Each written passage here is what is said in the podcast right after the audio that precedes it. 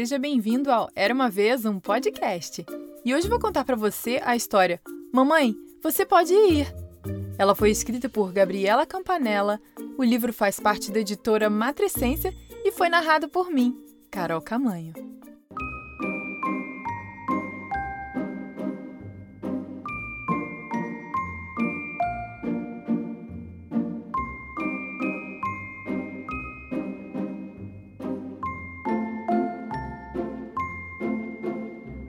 Desde que cheguei à minha casa, recebi muito carinho. Logo que nasci, todos já sabiam que eu adorava um colinho. Sou um bebê, quero sempre estar junto. Presença, afeto e amor movem o meu mundo. A mamãe esteve sempre presente. Tanto chamego me fez achar que éramos um só. Agora que cresci um pouco, estou bem inteligente e descobri que somos pessoas diferentes. Ora, vejam só! Isso quer dizer que a mamãe às vezes precisa sair para trabalhar, ir ao mercado e também se divertir. Faz parte e é normal que eu nem sempre possa ir junto. Mesmo assim é difícil. Já vamos falar desse assunto. Quando a mamãe sai, isso me aflige. Posso sentir medo e até chorar. Mas ela me explica todas as vezes que não há com o que me preocupar, pois toda vez que ela vai, logo logo vai voltar. Seus beijos e abraços trazem segurança, me fazem nela confiar. Se ainda assim não me sinto bem, distraio a saudade enquanto vou brincar. Tem sempre muitas coisas com o que me ocupar. E não é que a mamãe volta mesmo? Rapidinho ela vem me acalmar. Não estar todo o tempo com a mamãe pode ser difícil, mas é sinal de que estou crescendo e assim vou conquistando independência mesmo sendo um desafio que requer de nós paciência. Uma coisa que a mamãe nunca faz é sair de mansinho. Ela vem se despedir olhando bem nos meus olhinhos. Acredite, isso é bom. Me deixa mais confiante. Ela sempre me mostra como sou importante. Ela me explica onde vai e por quanto tempo vai ficar fora. Não pense que não compreendo. Eu penso em tudo a toda hora. Já sei que o trabalho da mamãe fica em outro lugar e que é importante que ela vá. Lá ela faz coisas que a deixam feliz e quando ela volta, há tanto para contar. Se a vejo se arrumar, já sei que isso é um sinal. Ela veste uma roupa bonita e logo vem me dar tchau. Tem horas que não percebo e acho que ela desapareceu. Mas rapidinho descubro que foi ali na sala que ela se escondeu. Falando nisso, brincar de esconder é para mim um ótimo exemplo. Eu perco as coisas de vista e elas reaparecem em um momento. Há dias em que acontece de alguém querer me segurar. Sei que todos me amam, mas eu chego a estranhar. Só quero o colo da mamãe e ela sabe reconhecer. É um momento de transição, eu logo vou perceber.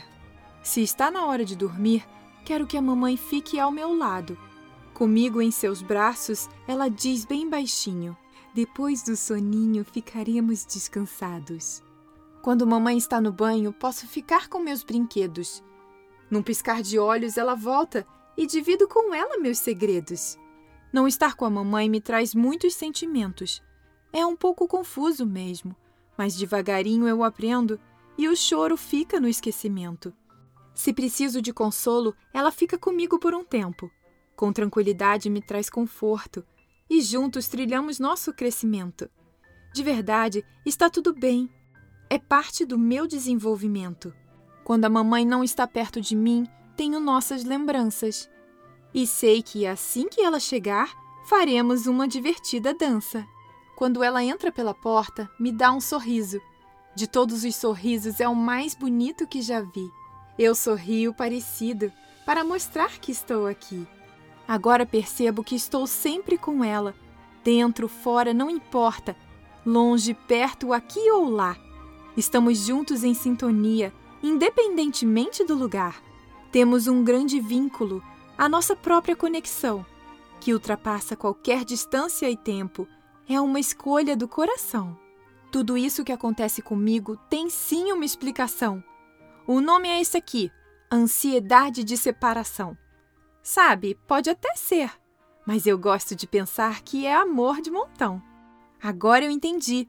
Quero muito dizer a ela: Mamãe, Você pode ir. Ficarei feliz à sua espera. Fim. E aí, gostou dessa história? Eu adorei! Muito obrigada à escritora Gabriela Campanella por ter me enviado esse livro lindo. No final do livro tem uma carta aos pais explicando sobre a ansiedade de separação e tem também algumas dicas de como ajudar o bebê ou a criança a lidar com ela. E se você quiser comprar esse livro para a gente ler junto da próxima vez, ou para dar de presente para alguma mãe ou pai que está passando por esse momento, é só entrar no site era uma vez um podcast.com.br barra livros e comprar por lá. Ele é lindo demais. E lembre-se que todo dia 7 e 17 tem história nova por aqui. Então aperte o botão de seguir do Spotify, Apple ou Google Podcasts Deezer, Amazon Music ou no seu agregador favorito para não perder mais nenhuma história. E agora você pode apoiar o Era uma Vez um Podcast e fazer com que esse projeto cresça cada vez mais, fazendo com que mais crianças possam soltar a imaginação. Apoiando, você também tem acesso a histórias exclusivas, versões mais calmas e relaxantes, perfeitas para a hora de dormir, mini histórias, acesso antecipado e muito mais. Mas por enquanto, só para quem mora fora do Brasil. Assim que o sistema liberar para o Brasil, pode deixar que eu aviso, tá? E para fazer parte desse clube, é só clicar no link que tem na descrição dessa história. E para mais informações, é só ir no site era uma vez um podcast.com.br barra clube. Te vejo por lá. Beijos e até a próxima história. Tchau, tchau!